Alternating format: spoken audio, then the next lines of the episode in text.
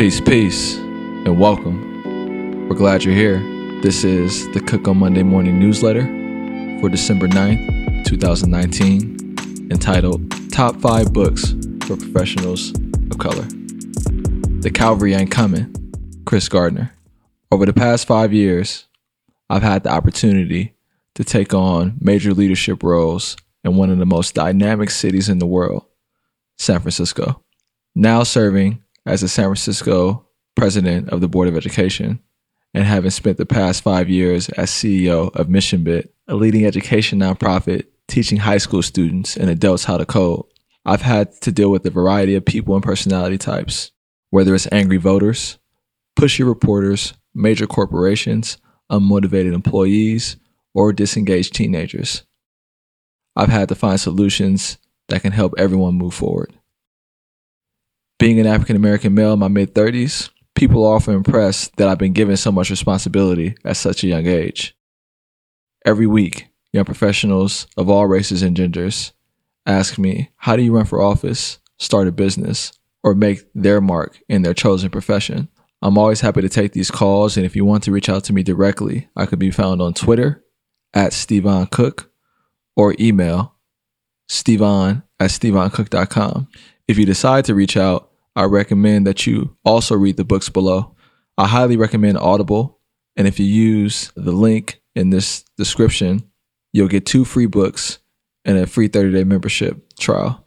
The first book, number one, The Seven Habits of Highly Effective People. Not what the title suggests, this isn't about routines to structure your day, but values to organize your approach.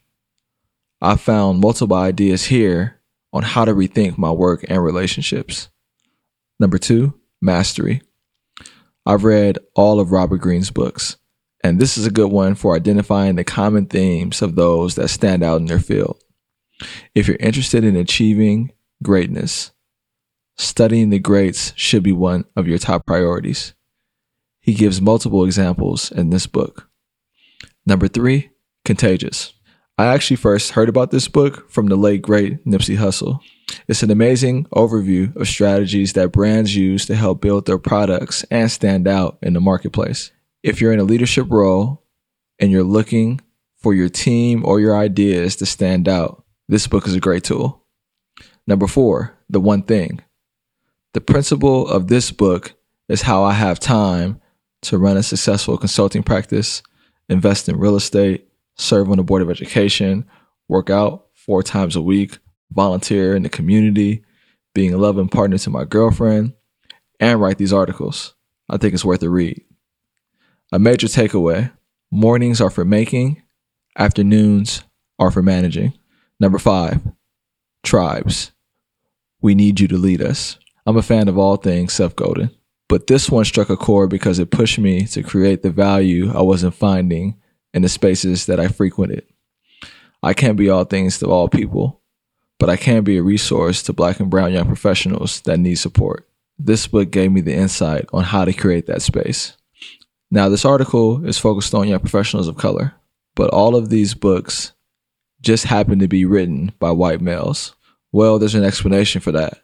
Great strategies will ensure that you stand out in your field, but that does not mean all the same rules apply for us. I guarantee if you take heed to the practices in these books for 90 days, you will see and feel a difference. One of the solutions to our feelings of isolation in professional settings and the structural slash cultural barriers we're experiencing is to build a community of like minded people where we feel affirmed.